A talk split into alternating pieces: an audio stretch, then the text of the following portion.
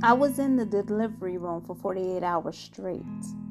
Every two hours, my doctor checked in on me just to tell me that it would be soon and sorry for the wait. I had already carried them for nine months and it felt like 28 years. I was just ready to give birth, get them out, and fill my eyes with some tears. Twins, I was so pleased to know that I carried them all the way. I was sure that God heard me that night when I went before Him to pray. Matter of fact, He was holding my hand in the delivery room in whole 28 years that I felt I carried them. The doctor popped his head in again just to check and see if I was ready yet.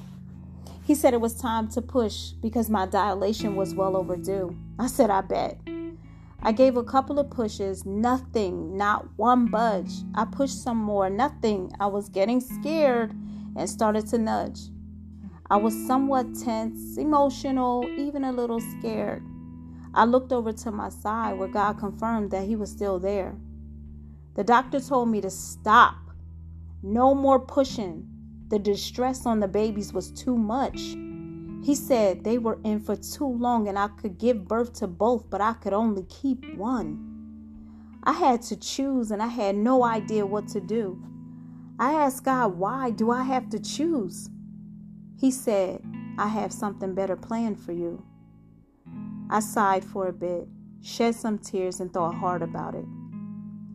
I said, okay, it's time to give birth. I pushed out fear because she was first and faith quickly followed after. I was shedding tears for both because I knew I had to let one go, but through this pain, I knew joy would come followed by laughter. I told the doctor I had made my choice. I asked if I could just look at her one last time to speak to her and to say goodbye. I looked fear in her eyes and I spoke these very words I loved you so and I'm sorry I have to let you go. For I have carried you for so many years, it seems as though. I will miss you, but Lord knows what's best for me. And for this, I must set your spirit that lives in me free. I told the doctor my choice was made and to see the other so I could hold her, talk to her, share with her my pain. I looked faith in her eyes and spoke these very words.